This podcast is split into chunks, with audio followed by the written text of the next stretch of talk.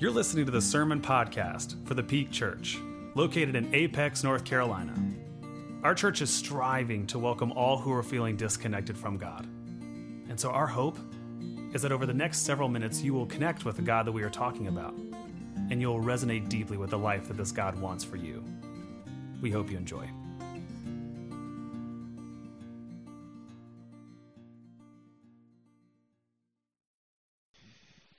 Morning again, friends, uh, both to those of you who are here worshiping in person and those worshiping online. Uh, welcome back for what is week three. Week three of our Advent journey here together uh, at our church. And if you are new here to the Peak, if you're new to our community or new to a church that celebrates Advent, we've been saying the last couple of weeks that one of the incredible gifts that Advent offers us is Advent is the season of the year, every year, whereby we use the unique opportunity of the four weeks leading up to Christmas to shift from maybe a, a, sort of passive relationship with God. Some of us, uh, you maybe we stumbled into Advent over the last couple weeks, last couple months. We've had sort of like a passive engagement with God, not really actively searching out for deeper connection, deeper listening, deeper faith, uh, but sort of sort of passively like, well, Jesus, if you you want to speak, I'm I'm here, uh, sort of thing. Advent uh, is different. Advent is a, a chance to hit the reset button it's an opportunity for us to say, no, no, no, no, I'm going to actively engage this thing. I'm going to actively engage Jesus because I want to hear uh, from this God. And I want to know what kind of life this God is orchestrating for me. And so, if that's you, no judgment. Uh, I feel like these last 22 months have been, uh, these last 20, 22 months have been really, really hard. And so, uh, I think a lot of us are stumbling into this Advent season with a renewed hope, a renewed faith, and some renewed urgency to re engage God again. And uh, we're going to come alongside you and help with that. So, uh, uh, one of the things that we did when Amanda and I designed this sermon series several months ago is we put together a sermon series that would also be accompanied by practices. You'd have very real, very practical disciplines that really embody the Advent posture. That if we do these things, if we commit to these things, if we day in and day out practice these things, we will find ourselves uh, becoming more open, uh, becoming more uh, eager and uh, uh, honestly a little bit more uh, sort of connected to the Spirit of God at work in and around us all the time. And so, week one, this was the very beginning of Advent. We talked about the very first discipline of the Advent season is love. That if you find yourself ever, if you are ever feeling stale or stagnant or complacent in your faith, start with love. What does Jesus say? It's the greatest of all the commandments. Love the Lord your God with all your heart, soul, mind, and strength, and love your neighbor as yourself. And so we talked about that. We talked about how do you do that? How do you re engage that? How, what are some practices we can do to love God again uh, and love others? Week two, this was last week, we talked about uh, the other discipline, the other Advent discipline that uh, we would do well to commit ourselves to is humility. That this whole sermon series uh, captures the amazing, miraculous message of Christmas that God came down to earth, right? And that's all well and good, but then it's also a sort of reminder that if you want to follow Jesus, that you're also going to follow Jesus into some low, low humble, downly places, right? Week three is today. And so today we're going to continue this conversation further. We're going to talk about yet another practice, yet another discipline that uh, we think at, at, sort of Advent resembles, that we think uh, gets at the heart and the posture of Advent. And so today we're going to talk about the discipline of gratitude. If we want to celebrate Christmas and celebrate Advent well this year, I don't think you can do so without a healthy dose of gratitude. Now, I'm going to warn you. I'm going to warn you. Today, we ain't talking about like a cheap gratitude. You know what I'm saying? Like the gratitude you stumble through in Target after church today. and It's like the gratitude that's like on every sweatshirt, on every coffee mug. You go to Kirkland's, which smells like heaven on earth. Um, gratitude is the little sign that hangs above every single kitchen in that place. I ain't talking about that type of gratitude today. Cheap gratitude. Although the amount of money my wife spends at Target, it is anything but cheap uh, in our household. Today, I want to talk about a gratitude that actually has the power to save your life. I mean that. I'm not exaggerating. Some of us stumbled into Advent this year, and if we were honest, uh, we've been pretty unhappy with our lives for a long time. And some of us have good reason to be, right? Some of us have gone through a lot of hardship. We're going through a nasty breakup. We lost our job, a difficult health diagnosis. But others of us, we've been unhappy for so, so long. Not because there's nothing good happening in your life, but because sort of hardwired into the human condition is we just don't pay attention to those things. We take them for granted. We don't stop and survey all the wonderful, amazing things going on. We focus all our attention on the bad. And so, as a result of that, we live a lot of unhappy lives, not because we don't have goodness, but we don't go looking for it. And check this out science backs this up. Science backs this up. So, neurologists have found that when they've studied our human brain, they have found that when something bad happens to you, so some sort of suffering or betrayal or rejection or something like that, when that happens to human beings, it sticks to your brain like Velcro immediately. Your brain is like a supercomputer, it's always scanning for things to store so that it can protect you from those very things in the future. And so when negative, painful things happen to you, your brain goes, Ooh, I never want to go through that again. Store that immediately. Let's go. Put that right there, right in the front of the brain, right there. And conversely, sadly, what neurologists have found is that uh, so when that when bad things happen to you, they stick immediately. When good things happen to you, they bounce off of your brain like Teflon. Neurologists have found that if you actually want the good things in your life to become an active part of who you are, your memory, your existence, you actually have to stop and savor them for at least 15 seconds. You have to stop and go, holy cow. No, no, no, this is it. This is what Kyle was talking about. This is the good stuff. Okay, think about it, think about it, savoring, savoring, savoring. Like you have to actively do that. Or it goes away. You forget. That's the type of gratitude we're going to explore today. The gratitude that it costs you something, it requires something of you. Friends, as much as I love the warm, fuzzy feelings and the smells of all of the gratitude candles I get when I walk into Target, it doesn't last. I'm finding the only gratitude that lasts is the one that I discipline myself, that I build every day. Thankfully for us, in addition to studies in science and neurology, uh, Scripture also testifies to this. There's a number of Scripture passages that point to this, and today is one such passage. And so, if you have your Bibles with you and you want to go to return back to Isaiah chapter 12, I go ahead and invite you to do so. Grab a smart device, or if you brought your Bibles with you, go and return to Isaiah chapter 12. If you're watching online, feel free to do so now. Um, to give you a little bit of the backstory, give you a little bit of uh, more context of the book of Isaiah, what it is, uh, the book of Isaiah is actually a really, really fascinating book. It's a really, really fascinating book um, in that the book itself actually doesn't take place just in one time period, it takes place during three separate time periods. So, this is the way it breaks down. So, uh, most scholars believe that when you study Isaiah, chapters 1 through 39, this is what's referred to as Isaiah 1.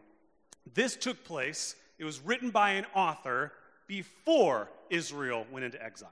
So eventually we learn that the Assyrian army comes down, they conquer Israel, they haul them off to live as prisoners of war. I, chapters 1 through 39 takes place before that event. Chapters 40 through 55 take place during exile. So this is while Israel is living as like a prisoner of war. They're living in these camps, they're living in these sort of secluded areas in Assyria and that sort of thing, and they're writing the contents of the book during that time. And then chapters 56 through 66 takes place after they're set free after they're able to come home and enjoy being in Jerusalem again. Why this is so important is because where does Isaiah chapter 12 take place? Isaiah 1. So this takes place before the Assyrians come down and conquer the people of Israel. That's super, super important because when you go back and you read most of the chapters in 1 through 39, most of them are God speaking to his people, telling them to get their act together. Most of chapters 1 through 39 is a word of warning. It's God saying to Israel, Look, pay attention. You're wandering off again. You're acting really unjustly towards one another. You're worshiping idols. You're being selfish. You're being greedy. This is not the type of people you said you were going to be. This is not the type of people we covenanted to being. You're wandering off track. Please stop. Over and over and over again. This is the message of chapters 1 through 39.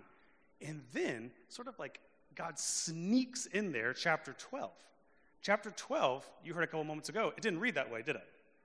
It was full of hope, it was full of thanksgiving, it was full of gratitude. What does it say? Verse 1 In that day you will sing, I will praise you, O Lord. What's happening here? God is saying, check this out. I need you guys to stop doing what you're doing. Stop acting ungodly. Stop acting rebellious. Stop acting selfish. Otherwise, it's not going to go well for you. But then in chapter 12, God says this. But guess what? After you the Assyrians come and conquer you and you live as exiles for a number of years, guess what? I will still not lose hope in you. I will not stop loving you. I will restore you again. And on that day, you will sing again. You'll have hope again. You'll have joy again. It's almost as if God was saying to his children, Look, I can't warn you enough that the path you're headed down is going to lead towards nothing but destruction, nothing but pain. I would advise you not to go that way, but even if you do, I will come after you and I will save you.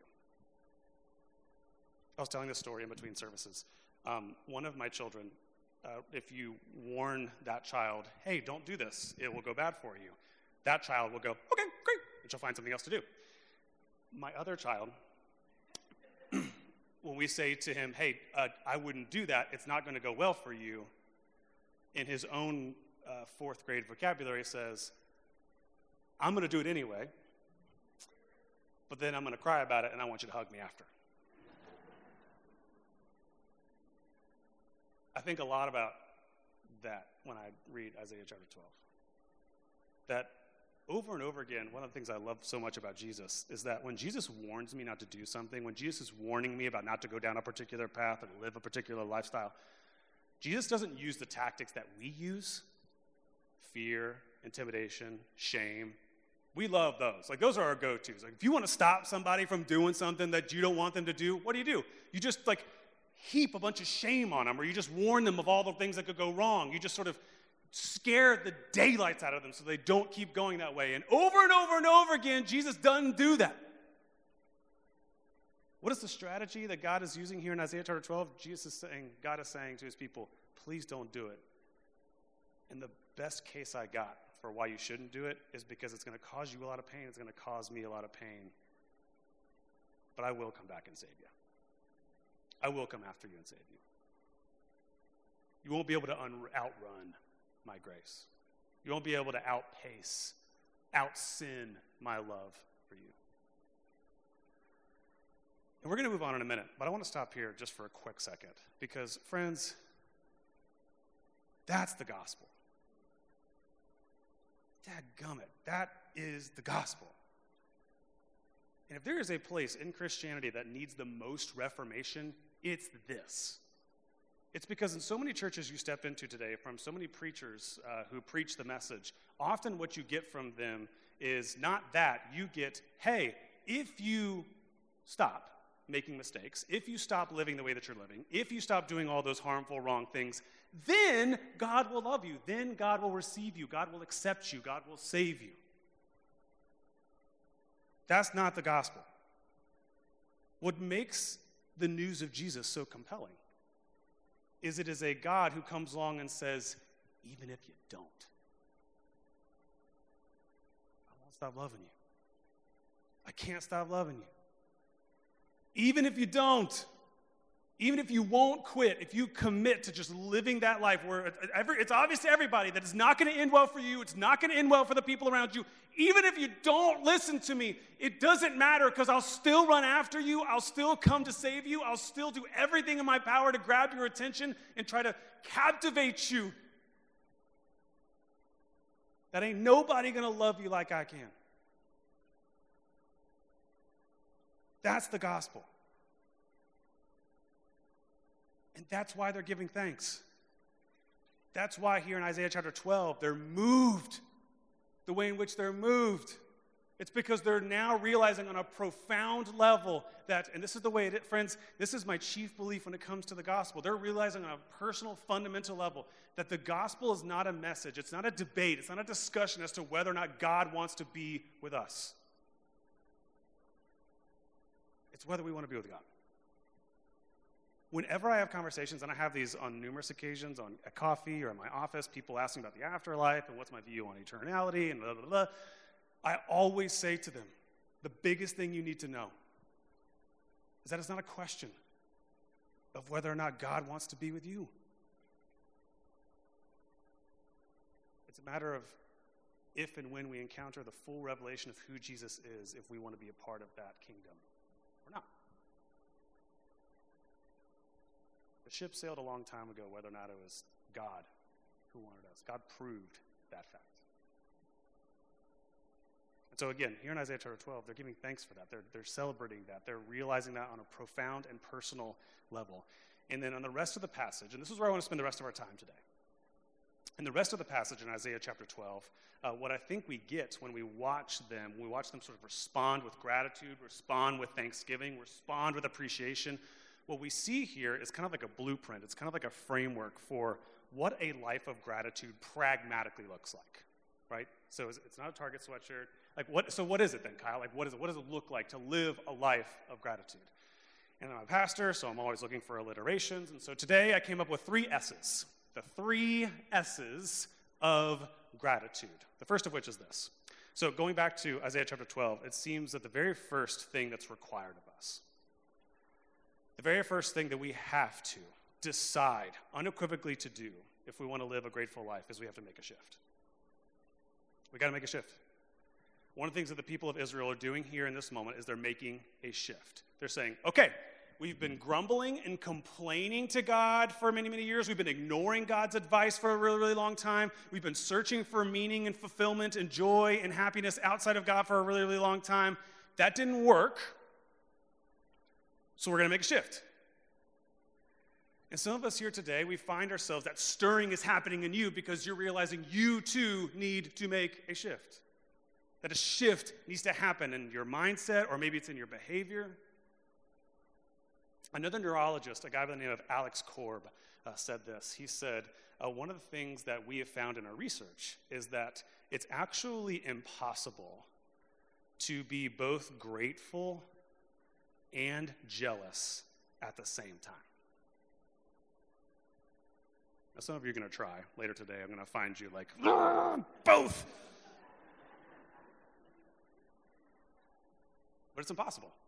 It's impossible to be truly, fully grateful and jealous at the same time. Truly and fully grateful and selfish at the same time. Truly, fully grateful and bitter and resentful and hateful towards someone else. It's impossible. Why? Because one always wins out. One always carries the day, at least in my life. One always ends up sort of going, well, yeah, they're, they're a good person over, but like, and then that's, and just sort of go down a spiral, and I think about all the negative, nasty things for the rest of the day. This is precisely why uh, the Apostle Paul said what he said in Philippians chapter 4. He said, Look, part of the Christian life, part of uh, what it means to be a follower of Jesus is that you have to, like, intentionally discipline yourself to fix your thoughts, fix your thoughts upon what is right, what is true, what is honorable, what is pure, what is lovely, what is admirable. You have to think about these things that are excellent and worthy of praise. Skip down. Then and only then will the God of peace be with you. I'm going to be vulnerable for a minute. It's embarrassing for me how long it took for me to realize that the only person in charge and the only person who can control my thought life is me. It's embarrassing how long it took me to learn that lesson. For a good chunk of my life, what I did was I blamed my thoughts. Uh, I gave away control and power to my thoughts, to my circumstances, so what was going on around me, when, the things that were happening in my favor or not in my favor the people around me, what people said about me, what they liked, what they didn't like about me. For the longest time, I gave all control, all power, all authority over my thought life to the things around me. It wasn't until recently that I realized, oh, the only person in this world who can control what I think about is me. It's you. The longer I follow Jesus, the longer I'm starting to realize that, like, one of the requirements, one of the basic requirements to be a follower of Jesus is mental toughness. Anybody heard that phrase before? Those of you who played sports, you probably heard this a lot from coaches and stuff like that. Be mentally tough. I think there's something to Christian. I think there's something about that to Christianity. Mental toughness is this sort of like stubborn, just grumpy, like I'm not gonna stop believing in that thing, even when all the empirical evidence around me points to the contrary. I think in order to be a Christian, you have to be the sort of stubborn one that says, Oh my gosh, okay, we're going through financial trouble. I just lost my job. Um, you're not working. So, um, okay, all the evidence says freak out and scream into a pillow. I must still do that. But then, I'm going to believe. Oh, this friendship, this relationship has been so toxic for so long, and it, I really want to savor it. I don't, I don't know if I can or not, and I don't know if I'm going to find another friendship or someone who I, I, was that close with or that connected with for a really, really long time. All the evidence is pointing to the contrary that I, I either have to stay in this toxic relationship or be alone. But I'm going to believe. I'm going to believe. Maybe with 2% of my heart today, but I'm going to believe. I'm going to give something. I'm going to believe. God's aware, that God's here, that God's going to make good on God's promises to look out for me and care for me no matter what. For some of us today, the first step to being grateful, to living a gratitude filled life, is you got to make a shift. You got to pick what type of mindset you want to be occupying day in and day out. Because more often than not, where your mind lives is where you live.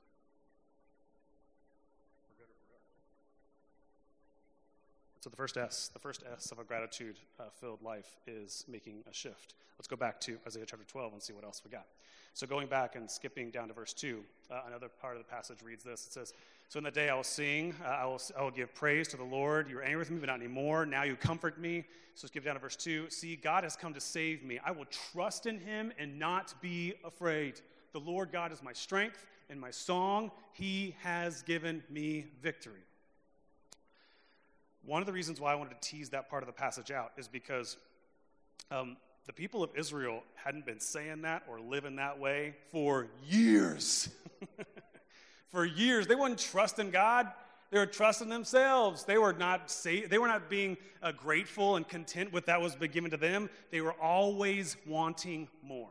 In fact, it always it started in 1 Samuel chapter 8. In 1 Samuel chapter 8, God was looking after them, God was taking care of them, God was leading them, and they walked up to God and they said, "So, this is great, but like everyone else has a king and we don't. Why do they get one and we don't? And God gives them one begrudgingly. And from that moment on, they spent so much of their existence in the Old Testament not being content with that relationship with God, but always wanting more. Is that not the story of humanity, by the way? We just always want more, more, more, more, more, more. So if you don't want to live that life anymore, then the second S is you have to learn, if you want to live a truly grateful life, is you got to learn how to savor. You got to learn how to stop and savor that which is given to you. And it doesn't just happen. You have to intentionally, willfully discipline yourself to savor the good that has come your way. Like we talked about earlier, the neurologist, you got, you got to savor at least for 15 seconds for it to even stay anywhere in your cognitive memory. I'll tell you another uh, practice I do. So, this is another thing that I do, uh, which Marie says is kind of weird, but it works, so whatever. Um, another thing that I do is I allow uh, past Kyle to speak and give wisdom to current Kyle. Now, to be very clear, you have to pick and choose which past Kyle you want uh, to come and minister to current Kyle because popped collar and diamond studded earrings Kyle, he was great, very fun. We're just going to leave him right over there. But one of the things that past Kyle can tell current Kyle is every single time you've wanted something uh, a relationship, to have kids, to buy your first home, to get a new car or whatever. I mean, like all the sort of material things, and all, also like the things that are attached to our heartstrings, like our dreams, our passions. One of the things that past Kyle always tells current Kyle is listen, as much as you want to believe that the moment you get that thing you desperately want, and you want to believe it's going to provide every bit of joy and happiness that you've ever thought of in life, guess what? Every single time so far, it has not satisfied you. So far, 100% of the time, whenever you found yourself, Kyle, really wanting something, yearning for something, obsessing over something, and saying to yourself, oh, if I could just get this, or if I can just reach that, or if I can just reach this place in life, or this place in the company, or whatever, then I'll be happy. Then I'll be content. Then I'll be fine. I won't want anything else. I promise. Past Kyle then comes along and says, Every single time you've done that so far, you've never been satisfied.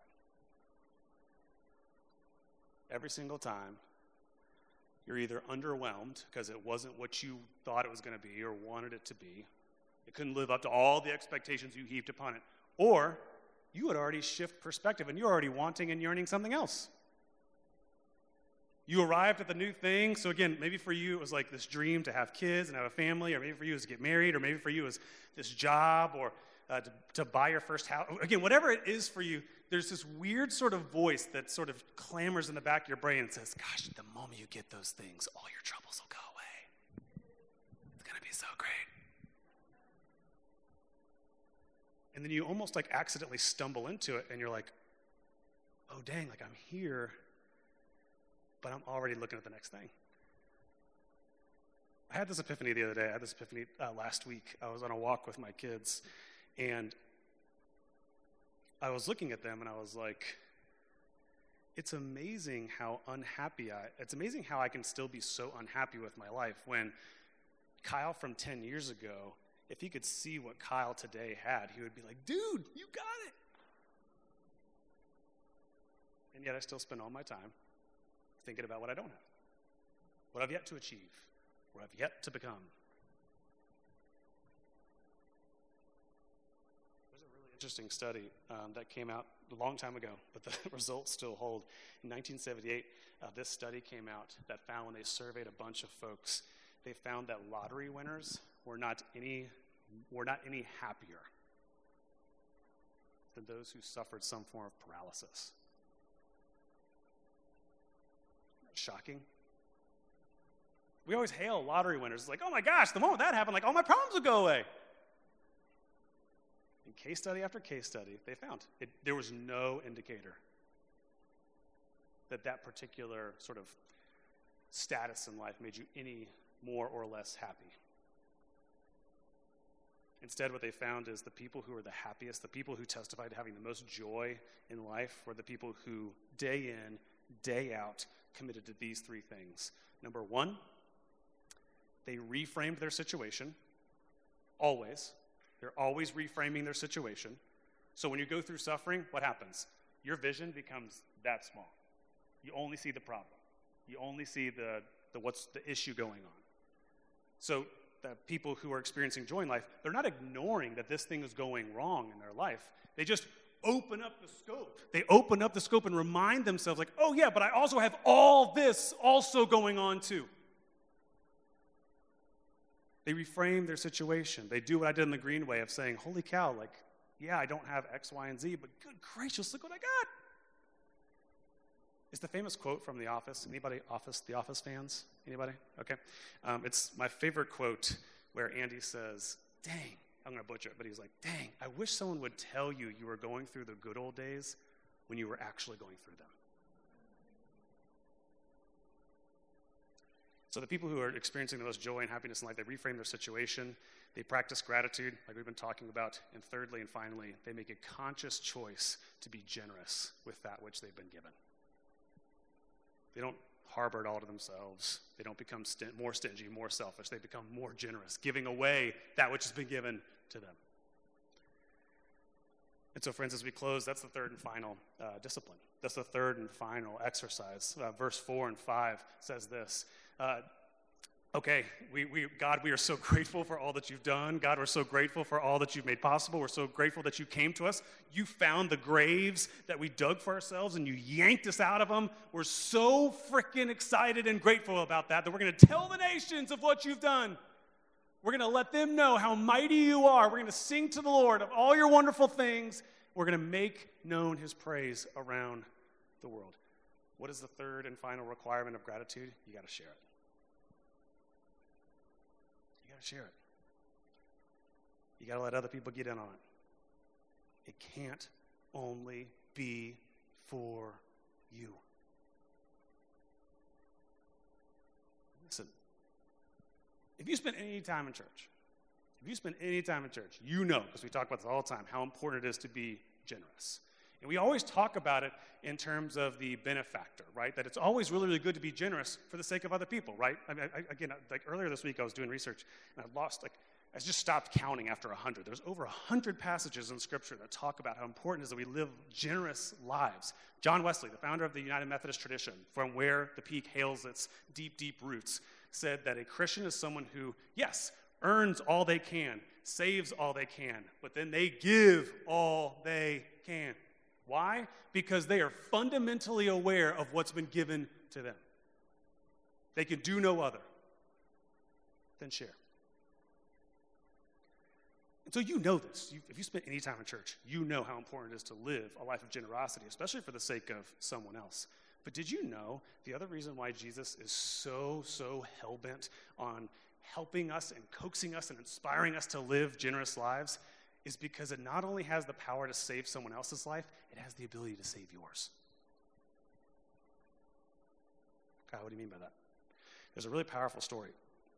Really powerful story in the Old Testament. Specifically, it takes place in Exodus where um, the people of Israel are wandering through the wilderness. They're wandering through the desert. They're hot. They're sticky. They got dirty feet, and they're just grumpy. And um, God provides for them. God cares for them. God gives them manna. Uh, those of you who are you read this part of the story before, it was like this crusty bread-like substance. Um, anyway, uh, but it was everything they needed. It was everything they needed, and God sent it every single day. And the, but the requirement was God said, Look, here's the deal. I'm going to send you more than enough manna. It's going to take care of you. Take what you need, take what your family needs, eat it all up. You'll have more than what you, de- what you need. My only requirement is when I send it to you, don't take more than what you need. And so this is what you see here in this uh, Exodus chapter 16, verses 19 and 20. So then Moses told them, don't keep any of it until morning. So don't, don't keep extras. Like God will send a new fresh batch in the morning. Don't keep extras out of sort of distrust of God, of like, well, eh, I don't know. Don't do that because when you don't, look, some of them didn't. They kept some until morning, and by then it was full of maggots and had a terrible smell. One of the things that this story has always done for me is it has taught me that when it comes to God's gifts, God's blessings, I've come to know in my own life that there are always two things they're always abundant, but perishable. The blessings that God has bestowed upon my life, all of the gifts, all the goodness that God has lavished upon me, they're abundant. They're more than I could ever ask or need, and yet they are also perishable. Think of it in terms of a grocery store. Some of you are going to go to Costco after this, and when you get there, there are some things that you're going to purchase that are perishable, right? Uh, maybe for you, so for us, it's always bananas. I cannot, for the life of me, figure out like the green to like yellow ratio, and so they're either like stay super hard all week, or then they get like brown and anyway. There's some things that you're going to buy that are perishable, and there's some things that will last through a nuclear apocalypse, right? By the way, let's see if anybody can get it. First service couldn't get it. Can anyone name the food with the longest shelf life?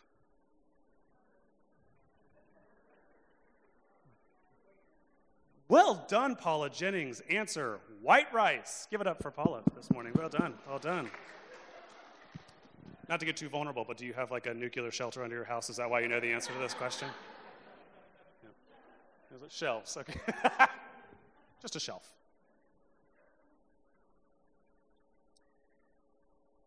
What I've found is that God's blessings are the former. That the good things that God, all the good things that God has given to me, they're perishable. What do I mean by that? Meaning that God always tends to give me way more than I ever need, way more than I could ever ask.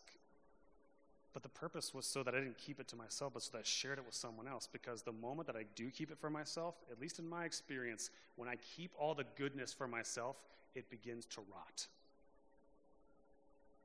And it begins to rot me.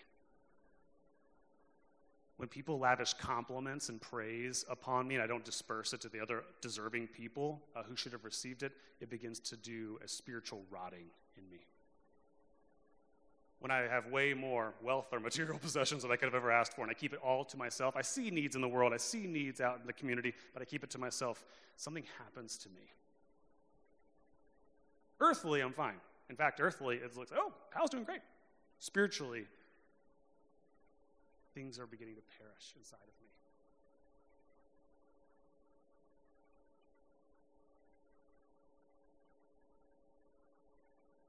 One of the things that I, I think that Jesus, why he does it that way, is because in so doing, we can do no other than give away that which has been entrusted to us.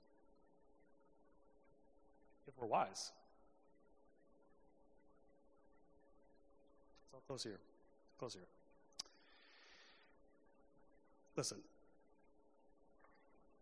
every time I get up to preach, every time I take the stage, my hope is that I talk about the Jesus way, the Jesus lifestyle enough that you begin to see that the way of Jesus, the life of Jesus, not only has the ability, not only has the power to save the world, but if you commit to it, it has the power to save your life as well.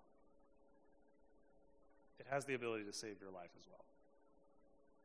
Again, some of you are here today, and if you were honest, you've been really unhappy with your life for a really, really long time. And again, I'm not talking about those of you who've gone through a particular amount of pain and suffering and hardship as of late. I'm talking about those of us who have spent the good part of this past year, years, plural, constantly obsessing and bitter and resentful about all the things we don't yet have, that we're not yet where we want to be, that we're not in that place of status or recognition yet that that person has or that person has, where I always thought and dreamt I would be at this stage in the game. And listen, listen, you can totally do that. I ain't going to tell you, I mean, it's completely up to you. It's completely up to you. But I'm also going to tell you the same, the very same thing that a therapist said to me when I was working through this particular part of my journey. He said, it sounds like you are well on your way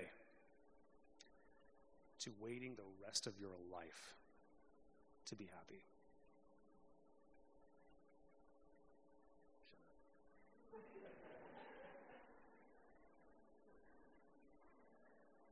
well on your way to waiting the rest of your life to be happy. I'm going to invite the worship team up. They're going to lead us in our uh, closing response song today. And I actually want you to, to do something. I want you to humor me for a moment, okay? Can you do that just one time? Here's what I want you to do. During the response song today, here's what I want you to do. I want you to, so earlier I talked about how sometimes I let past Kyle minister to current Kyle. There are other times in my life where I allow future Kyle to minister to current Kyle. So here's what I want you to do. Today, what I want you to do is I want you to spend these next several moments during this song.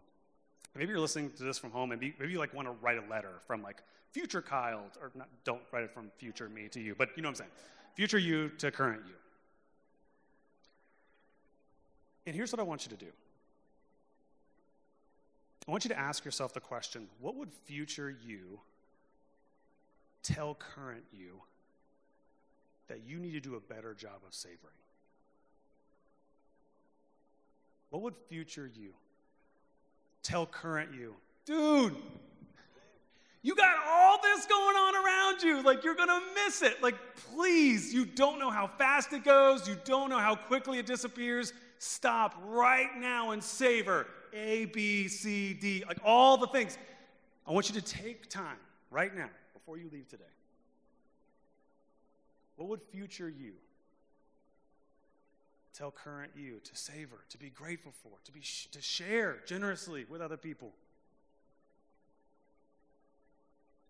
And as you walk out today, make a decision as to whether or not you want to do it. That's the beautiful, mysterious thing about this relationship with Jesus. He's going to show us the way to life all the time. And it's up to us if we go. Choice is yours. Let us pray. Almighty God, here in the season of Advent, we are so many things, and uh, as we have talked about today, among them, uh, we want to be grateful. We want to be more thankful. Not only for, I mean, good gracious, all the material things going well in our lives and relational things that might be going well in our lives, but thankful to you, grateful to you for all that you've done for us, things seen and unseen. But you know our human condition. You know that part of the way in which we are hardwired is we tend to give a lot more mental bandwidth to the things that have gone wrong or the things that we don't yet have. And so, Jesus, by your grace and by your power, we're just asking for your help today. We're just asking for your help this Advent season to help us make that shift to help us to focus more and to savor more on the beautiful things that you have given to us. And let's say there are still things that maybe we obsess about them because we need them. They're not just like wants in life, they're needs, needs that we have to be healthy and thriving. Jesus, with those things, help us to trust that the God of the universe, the same one that knows all the sparrows who can count every single hair on our heads. Help us to know and trust that if we are aware of those needs, you've been aware of them for so much longer. So, God, we are grateful. We are thankful to you for all that you have given us, thankful for all the ways in which you have loved us and cared for us, directed us, guided us, protected us. Now help us to move from a feeling of gratitude to a life of it. Not just for our sake, but for the sake of the world. In Christ's name.